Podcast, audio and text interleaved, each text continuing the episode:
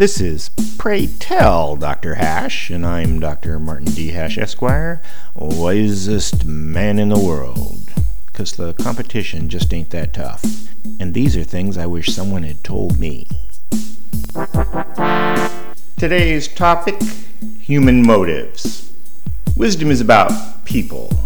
And people are the result of their motives. Hence, wisdom is about human motives.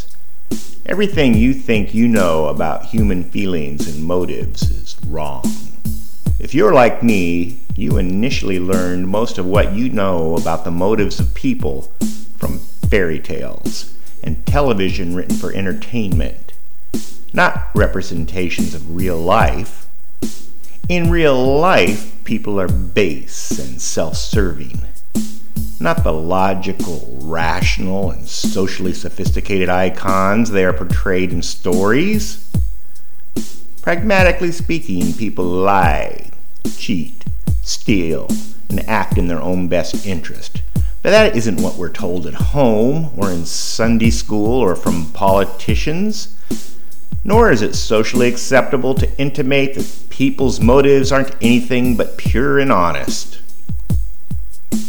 One thing Catholicism got right is that behind the eyes of the person you're negotiating with is envy, avarice, lust, vanity, greed, and resentment. Even love is selfish and jealous. And every reaction is tinged with spite, perversity, vindictiveness, and passive aggressiveness. I'm using my wisdom credentials when making these claims.